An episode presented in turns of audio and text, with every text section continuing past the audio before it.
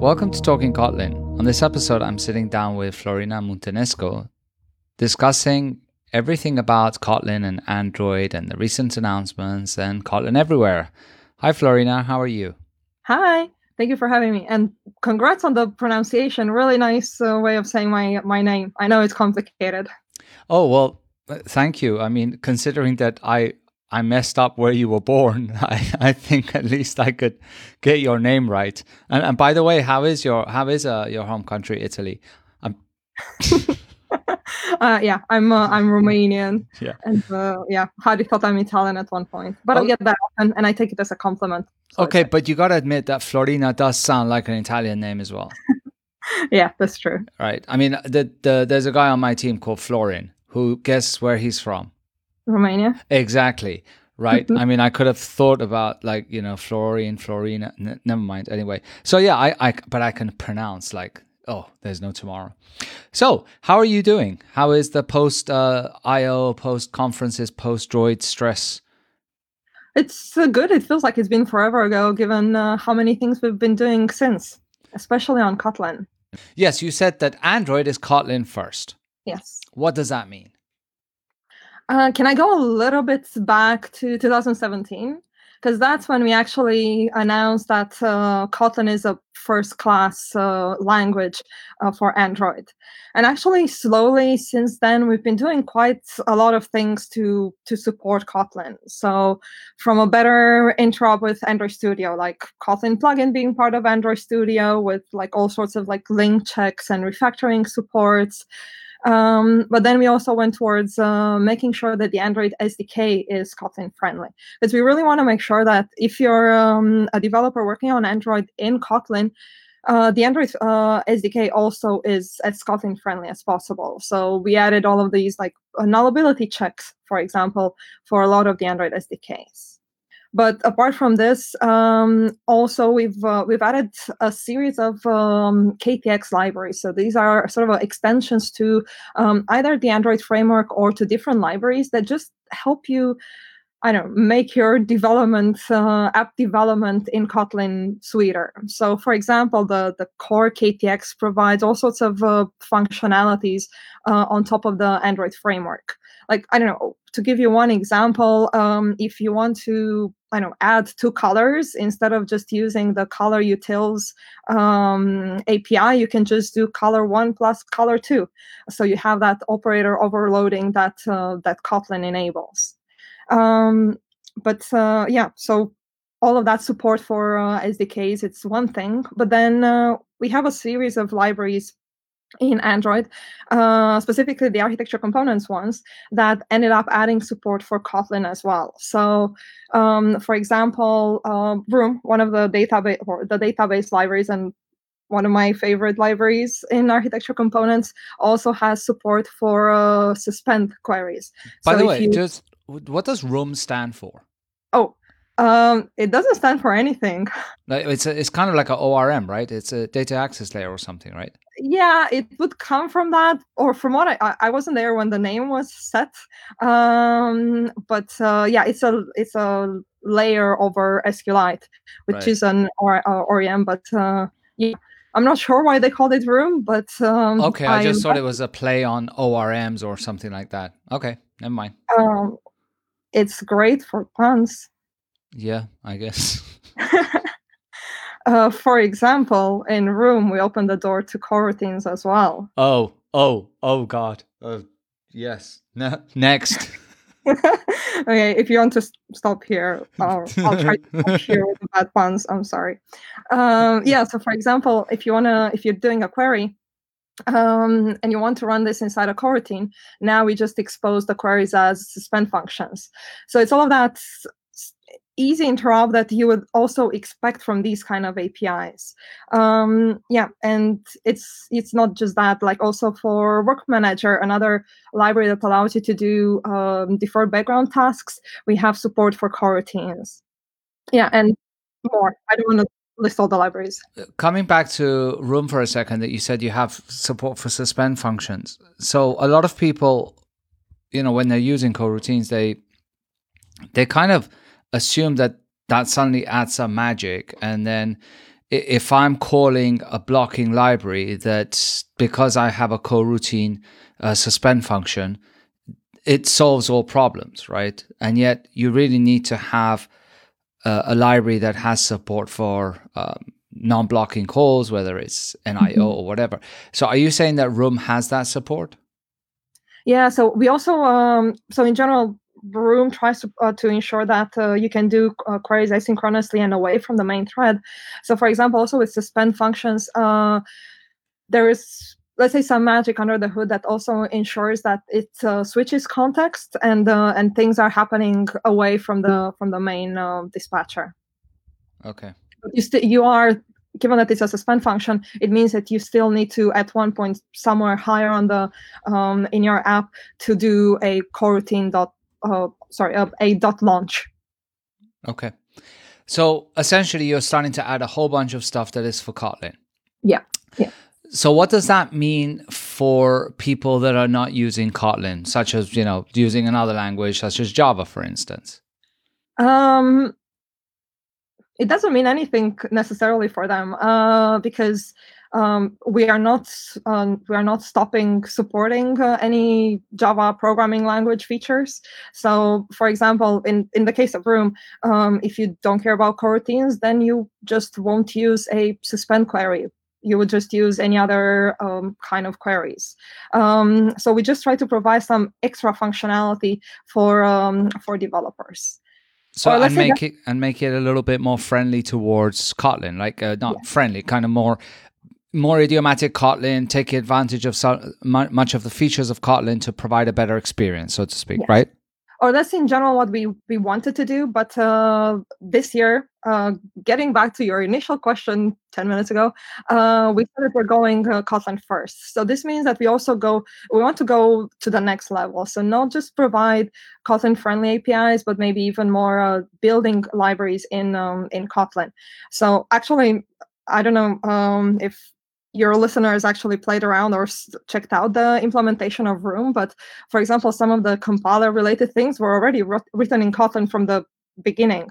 So we were already, let's say, going towards that uh, Kotlin first approach. But now we're, we're doing this even more at the, let's say, API surface level and building also more, or we'll try to build more um, libraries in Kotlin directly.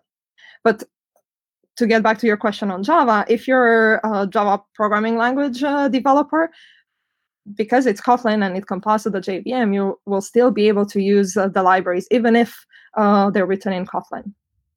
One question also that people ask me, of course, as a consequence of this is should I port my existing application over to Kotlin or can I continue to develop in Java? What is the general i mean i know what i answer them but i'm wondering like what would you say if someone came up to you and asked you that?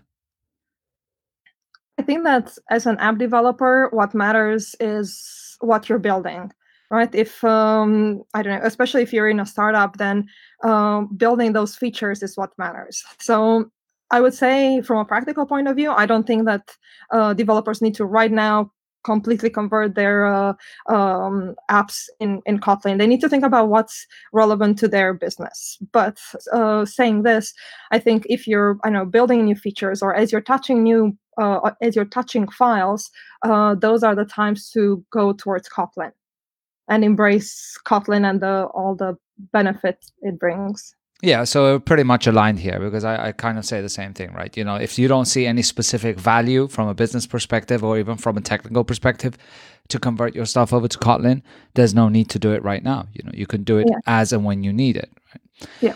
Yeah. Now, and that brings me to another question, which is also something that a lot of people are asking and sorry that this is this is a I, I usually don't do Android shows. This is kind of like my first really really specific Android show, which is crazy, right? But anyway, so also a lot of people say kind of you know I mean I'm not an Android developer, which I've already said like a thousand times, but just in case someone randomly decides to be this the first episode they listen to.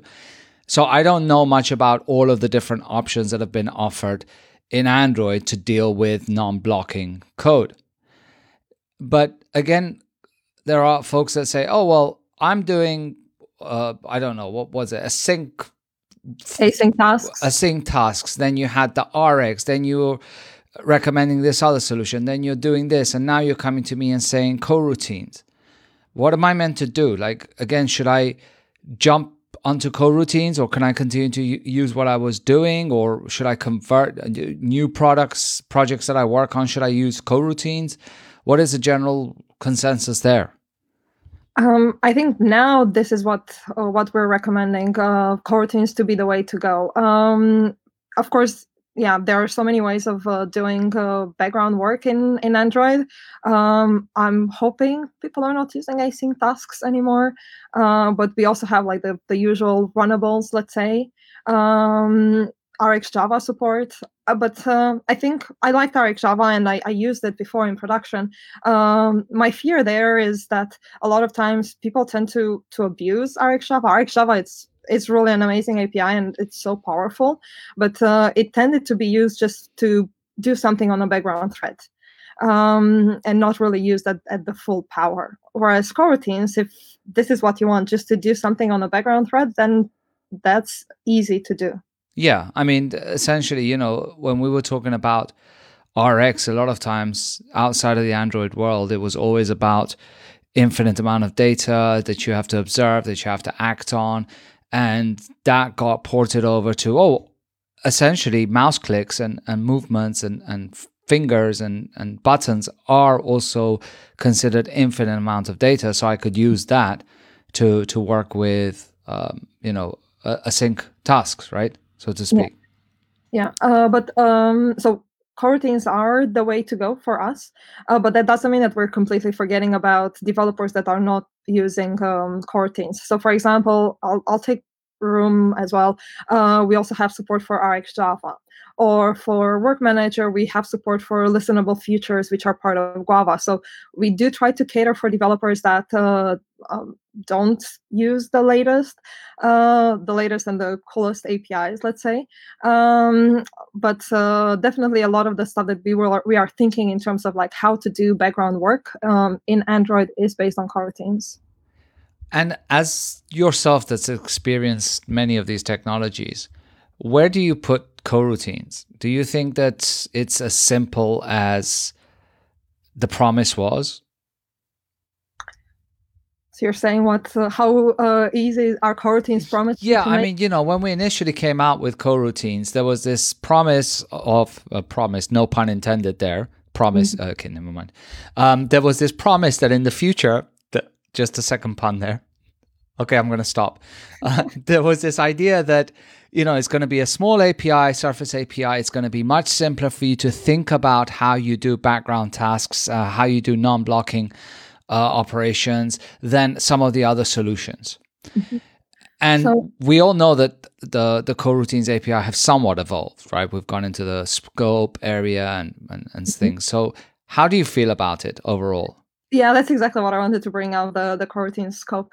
So um, what we've added um, in in view models. So in in Android, if you're when you're architecting your app, you would have your UI layer, so the part where you're actually displaying things, and then um, you would need to, I don't know, have some data that you need to display. So a place where you're computing that uh, UI logic, and then that UI logic is computed based on some business logic and so on. So that place where you're computing that uh, business logic, that's something that you would do probably in a view model. So the view model would directly talk to the UI. And we decided that's the place where um, you would actually launch your coroutines. So the view model now also um, supports this coroutine scope. So this means that how I'm trying to architect my APIs is like this. So from the UI, I know that everything that's happening in the UI needs to be on the UI layer. But then the view model, because it also survives things like um, rotation or other configuration changes, this is the one that will hold the coroutine scope. So the view model is the one that launches the coroutine. And then from there on, I know that everything that's happening, no matter how um, extensive, how um, heavy it is, is going to happen away from the main thread. So if I'm talking about computing some, I don't know, heavy business logic or doing things about with the database or with the networking layer i know that those things are away from the main thread because the view model is the one that decided that or that that launched the coroutine so what um, i've done as sort of a, a rule is uh, in the view model this is the place where we're launching the coroutine, and everything else is just suspension functions. And only in specific cases where we need maybe a smaller, I don't know, short coroutine to be created to do some other background task that's not related to the UI, that's when I would launch another coroutine in my app. Okay. And this is all guidance that is available, like with, with sample applications and tutorials yes. that, that people can follow?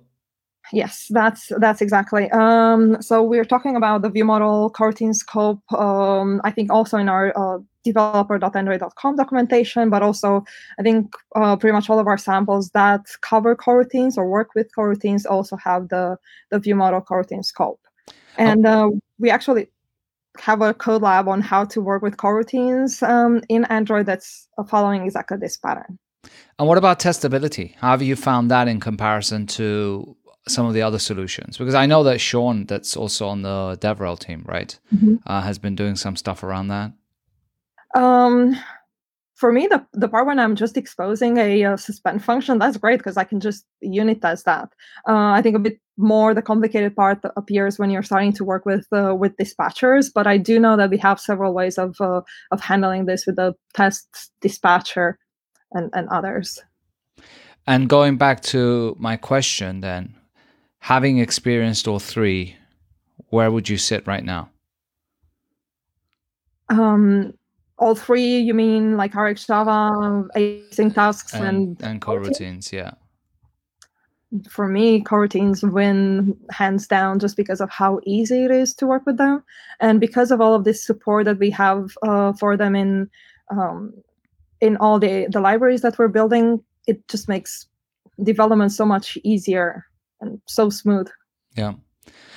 Okay, so I want to go back a little bit to what we're talking about Kotlin 1st mm-hmm. and some of the libraries that you mentioned. And, I, and we don't want to go too deep into this, right? Because I mean, this is going to take up an episode of itself. But obviously, one of the libraries that you also mentioned at I/O was Compose, right? Jetpack Compose. So, can you just give a brief overview of what that is and and what the state of it is? Sure. Um, so Compose, it's an let's say an unbundled UI library, and uh, it's using a, cost, a custom Kotlin compiler plugin. Um, there was a talk at I/O that explains things much more in depth uh, about how to build declarative uh, UI patterns or what's the mindset uh, behind Jetpack Compose. Um, what's important? So this is all built um, in public on AOSP.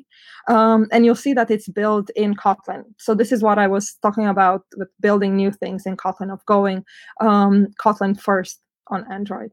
Um, yeah, uh, so what's the status right now? Um, it's not in alpha. Actually, right now you don't even have a way to actually get the artifact. So if you want to play around with with it, uh, you would need to actually get the AOSP and get the the um, uh, compose um, set of libraries and compile them yourself.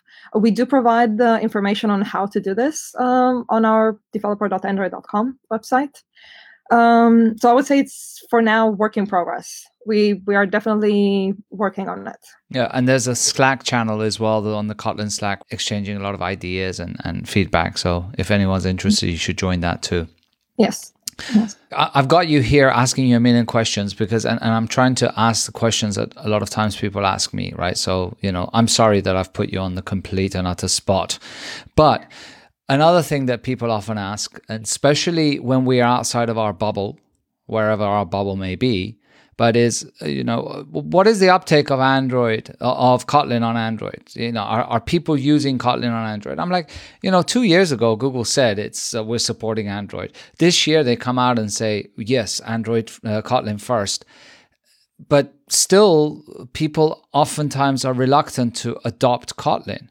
So, do you have any kind of numbers or anything that you could share around what the adoption is in terms of Android? Um, I have some numbers for, uh, let's say, the, the top 1000 apps. So here we looked at uh, the apps with most number of installs from uh, from the Play Store, um, and we're going around 40 plus percent of, of Kotlin adoption. And it's growing year by year, right? Yes. Yeah. Yeah, because I know that that number was uh, lower a few years ago. So it's yeah. good to see that it's growing. If it's declining, that's a problem. It's not declining; it's growing. It, everything's yeah. great. Awesome. and what about outside of Android? Uh, outside of Android, I know that uh, there. Uh, I know a few few folks that use it on on backend, and I know it's possible to use it on uh, on cloud with, with Google Cloud. But uh, I'm hoping you can help uh, answer that question. Yeah, I mean, from our side, we're getting a, a, a massive increase of adoption outside of Android, right? Because I mean, it was uh, initially, as everyone knows, except the person that is listening to this podcast for the first time, that Kotlin was never meant to be an Android uh, language, right? And and someone complained and we fixed the bug and, and look where we are now. So we were seeing growth in in other areas, namely server side. And so and then of course Android shot up in terms of adoption. And the server side continued to grow, but Android was growing much faster. But now we're starting to see um, a much higher increase in, in server side and outside of uh, server and an Android, namely, you know, even like desktop or some uh, JavaScript side, etc. And I'm looking always at the numbers of, for example, Kotlin conf attendees, right?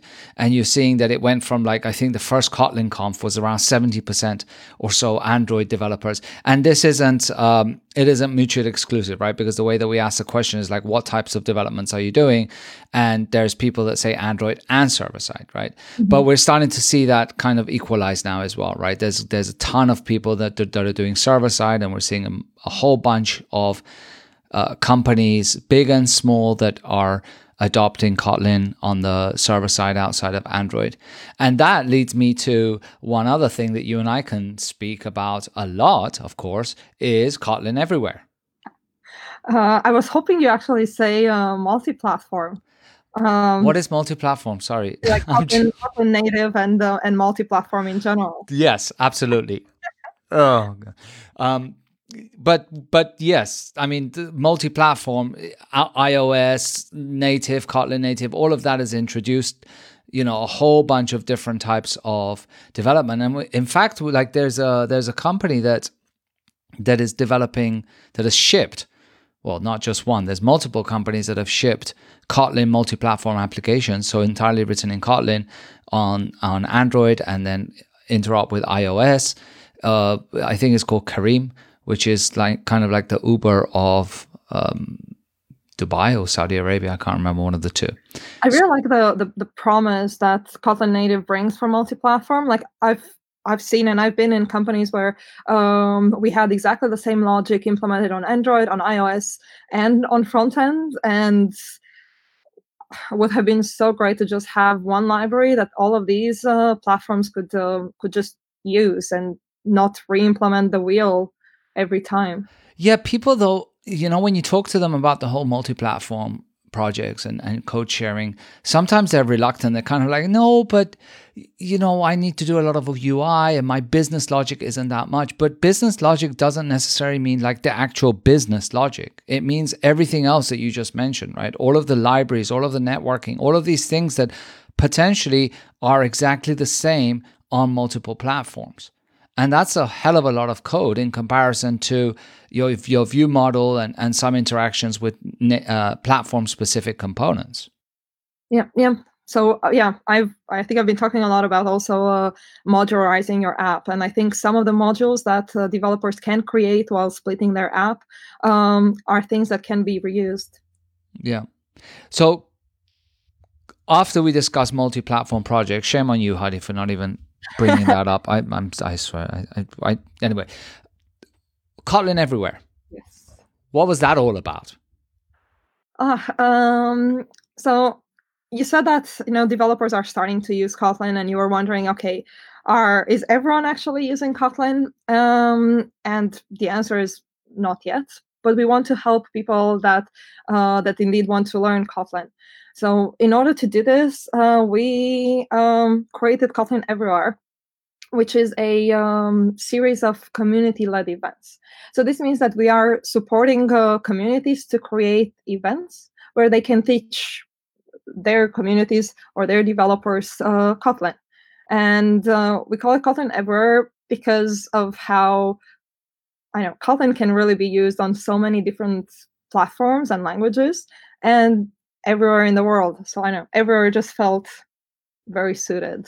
Yeah, it's uh, everywhere is you know whatever platform, desktop, iOS, J- JavaScript, web, anything, anywhere you want to use Kotlin, you can use it, and everywhere was the whole play on the on the word of let's try and get this everyone in the community in any location uh, to to put on an event, right? And and and to the you know just this was uh, JetBrains and Google initiative that that we put together, and it's amazing how the community has embraced it. I mean, I think that going to the website the other day, I think that there's like what 200 plus, if not more, events going yeah, on. Numbers. I checked them before the meeting. Um, we have 250 plus uh, events submitted. Wow yeah so out of these uh, i think something like 70 already happened but uh, what we wanted with kotlin ever is to have this series of events happening between google i/o and kotlin conf. So that's why we said something like 15th of may until 1st of december. Yeah.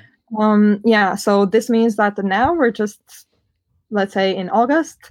There's still several months where developers can uh, uh, can learn about kotlin via kotlin Ever events yeah. And, and, it's important, again, to emphasize that this is community led events, right? That anybody can put on a Kotlin everywhere event. And the only kind of requirement, so to speak, is that it does cover multiple platforms when, when we're talking about Kotlin, right?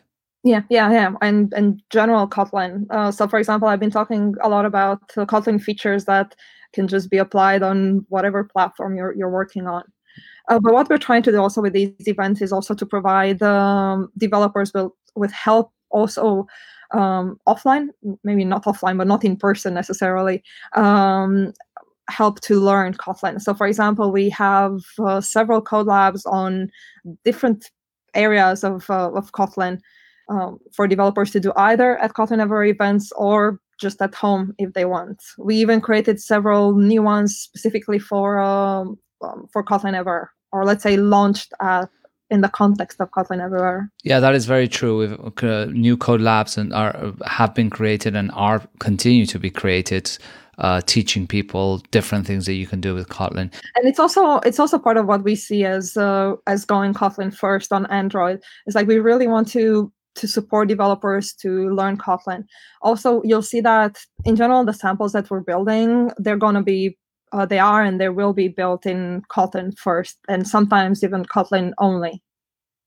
So, as a DevRel on, well, the dev advocate on the Android team, what are the main things that people ping you about in terms of like wanting or needing? I think developers um, don't know how to get started sometimes. Uh, so how to how do I get started with uh, with Kotlin and um, the the question that you asked whether I should I just refactor my entire app to use Kotlin. So in terms of uh, how to get started, um, tests would be one way, but I feel like with tests you don't really get the the taste of the power of Kotlin or yeah. of idiomatic Kotlin. Yeah. Um, so um, I would say apart from playing around and doing different code labs and going to Kotlin Ever events, um, in production, I would say start uh, start small. Start with I don't know uh, several files that you're touching when you're modifying something else. But what we try to do also in our sample apps is make sure that things are let's say as atomic as possible. So because you are changing code, and chances are if you convert your uh, uh your code from the Java programming, lang- programming language to Kotlin, then uh, you'll also have to do some, let's say, idiomatic checks. So you are changing the code. So we're trying to ensure that these kind of like Kotlin specific changes are done maybe in a different commit than the commit that I don't know fixes a bug. So just to make things easy to review afterwards. Yeah, and uh, that's a very good point uh, because a lot of times also it, it's because that that's even in the context of converting, sometimes people were asking me like, you know, I convert a, a, a, file to Kotlin and I eliminate three other files and I lose track of what's happening in those other files. It's kind of like poof, vanish from VCS, right? Exactly. So keeping this separate as well is actually a very good point. Yeah. Yeah. Yeah. And easy to easy to review in the end. Yeah. Who reviews? Yeah. Well, right, I yeah. mean, in, in your team, yeah. I hope you do code reviews. yeah, I know, but I'm like, yeah. Do you actually like doing code reviews?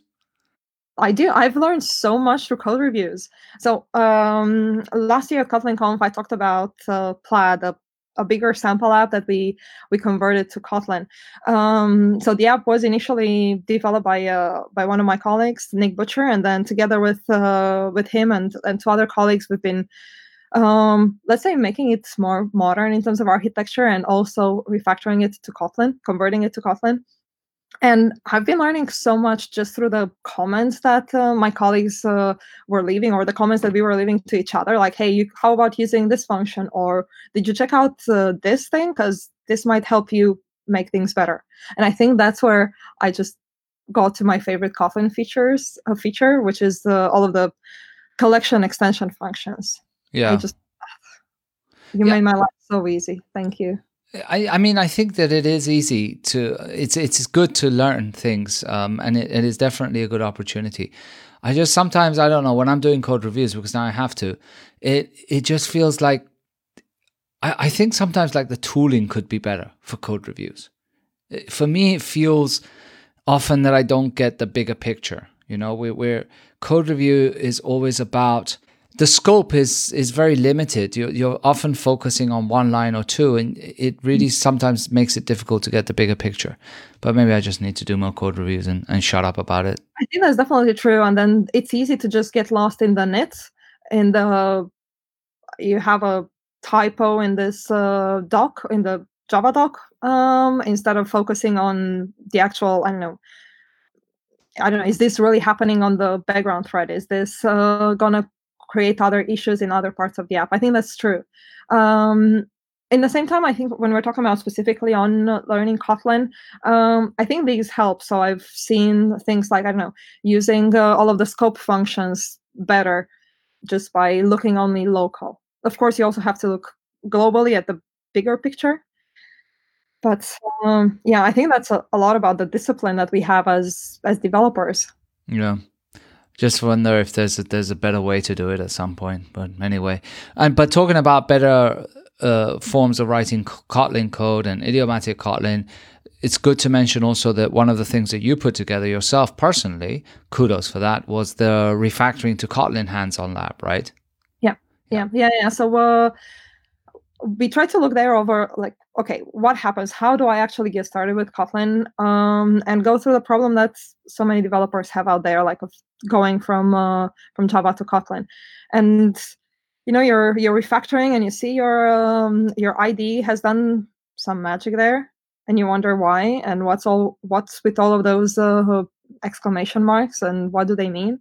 So what we try to do in in this code lab is um, to see what the automatic converter did and why, and also how to make it more idiomatic. And there, we also try to give also a bit of, of guidance of not just saying like, okay, make sure you get rid of the bang bang, but rather, okay, think about nullability. Think about what nullability means in the context of, of your application, because nullability should be meaningful. Yeah, so we try to combine best practices as well. Yeah, and I, and I've reviewed that code lab. It's very good. Well done for that. Thank you. Cool. And, uh, and sorry, and um, because we're thinking when we're thinking about Kotlin, um, we want to make sure that we're going outside our usual bubble. So uh, we actually didn't stop with the translation from just translating things to Kotlin. We also translated it to Chinese and uh, Brazilian Portuguese. So wow. uh, we uh, we had the original code lab in English, of course, and then uh, we wanted to uh, to help developers from other countries or from countries where um, maybe English is is, is harder. Um, yeah, so uh, for example, with Brazilian Portuguese, we actually work with one of our Google developer experts, uh, with two of our Google developer experts from Brazil to um, to have this converted and make sure that it's I don't know as idiomatic as possible in Brazilian Portuguese. Cool. So, uh, what's next for you? Oh, um, a bit of Kotlin everywhere. Um, I'll be going to actually to South America uh, to speak at a few Kotlin Everywhere events. Uh, one of them is in Brazil, in Sao Paulo. Um, but then also going to uh, Santiago uh, in Chile at the DevFest and also at another Kotlin Ever event in Buenos Aires. Um, yeah, I feel like we unfortunately we don't get to support communities really all over the world. So you know, I'm trying to do a little bit my part of supporting South American communities in this case. Yeah, definitely, and that's really cool. I mean, I I've done recently, I've done um, Southeast Asia. Uh, but on my list of to do is definitely South America and also Africa because yeah. I I would really love to go and people keep asking me and it's just it never seems to work out. Uh, but that's yeah. on my to do list. Yeah, we. Um, it's amazing seeing uh, all of these developers that uh, that want to organize Kotlin Ever events, and I wish I could go in person to all of them and support them um it's yeah it's amazing to see their enthusiasm uh but yeah i wish we could i know clone me when needed or do this i know transporter automatic transporter thing that i don't need to fly between events so we can really help developers all over the world yeah and save on uh co2 emissions as well yeah. although if the teletransporter was to use emit co2 then that we would have to. Eh, okay, never mind. Cool. Sometimes I do go way off track, don't I? The other day I had a thought. I was drinking out of a plastic cup, not plastic, uh, cardboard cup, and I, I I put on my to do list to find out if the waste and the so the energy and the waste and the emissions that is generated by a plastic cup, cardboard cup, is greater or less than the water and the liquid and the detergent that is used to wash cups. And I, I don't know. I haven't resolved it yet. It's on my to do list. like, uh, do you know it? Because no. that would save me a lot of googling. No, I'm afraid not. Okay, okay. Well, never mind. We'll we'll do an episode one day on that. But maybe speaking of of, uh, of events um, and of Kotlin Ever events and traveling around the world. Um, I think what helped me at least to be able to go to the South American events is the fact that they're all happening uh, in the span of a week. Um, so that meant that I didn't have to go back and forth to South America um, uh, too much. It didn't mean that it meant that I don't need to be away from home uh, for a long time. So the fact that we were able to organize these three events uh, so close to each other really, really helped. So I would say, even if it's I know us or Google developer experts, for example, um, that can also speak at Ever events. As an event organizer, try to see if there are other events happening um, in maybe in the same country or in the same region uh, in a similar date, or try to communicate with uh, with folks from the same regions and see if you can group them so you can make things easier for um, uh, for speakers so they can go and and, and speak at multiple events in the same region. Yeah, that's a very good point because and, and oftentimes when people submit the events, they kind of set a date. Mm-hmm. And we, you know, when we're reviewing events, we look at those dates, right? And we, and we, it should, maybe next time if we ever do this again, we should like put a set of range of dates or uh, of dates, or are your dates flexible, kind of thing.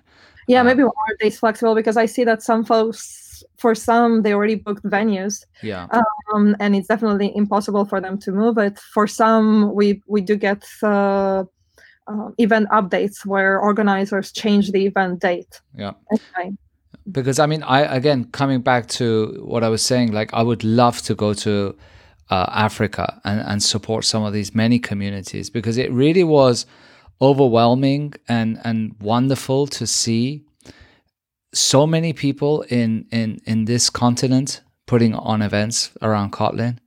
Yeah. You know, and and we don't get to dedicate enough time of our lives to them, and we should.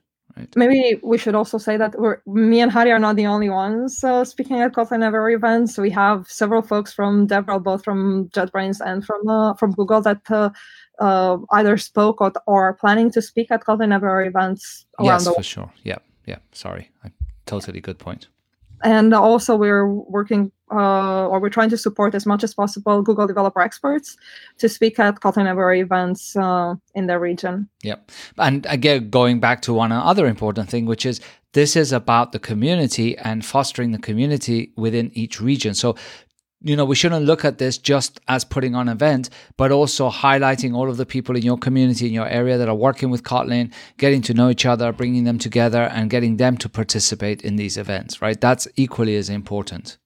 Yeah. And you know, what are the, the, the type of talks that I like best are the, you know, this is my war story. This is how I did this uh, for my app. Uh, so I like this kind of like sharing your own experience uh, talks. And for this, you don't need to be at Google or at JetBrains. It's all about talking about what you did, and it's about what you've learned, and what were the steps that you took to learn those things. And many times it's even way more interesting, right? Because I mean, at least from our side on the Kotlin team, we really want to hear about other people's experiences, right? And how yeah. they're using the product. Yeah. So those are even more valuable. Cool. Well, we're running out. Well, we're running out of. We've run out of time. Um, but it's awesome chatting with you always, Florina. So um, we're just letting this roll. But thanks for coming on, and I do hope that I know that you've forgotten to mention it. Uh, but just in case you do forget, you also do have a workshop and a talk at Kotlin Conf. So please don't forget to come to that. Yes, um, I won't. And please, uh, yeah, folks can register already for the workshops, right? Yes, yes, yes. There's, we, we still have some uh, places left for the workshop actually, but if if they're interested, they should register really quick because I've got a good feeling that that's going to sell out. If you're curious what we're covering in the workshop, because it's a full day workshop, check it out. It's all in the abstract, and I think it might be interesting to see what we're composing for that workshop. Hmm. Well, don't forget your jetpack. okay, I will see you at Kotlin Conf if not before. See you. Thanks for having me. Hi. Take care.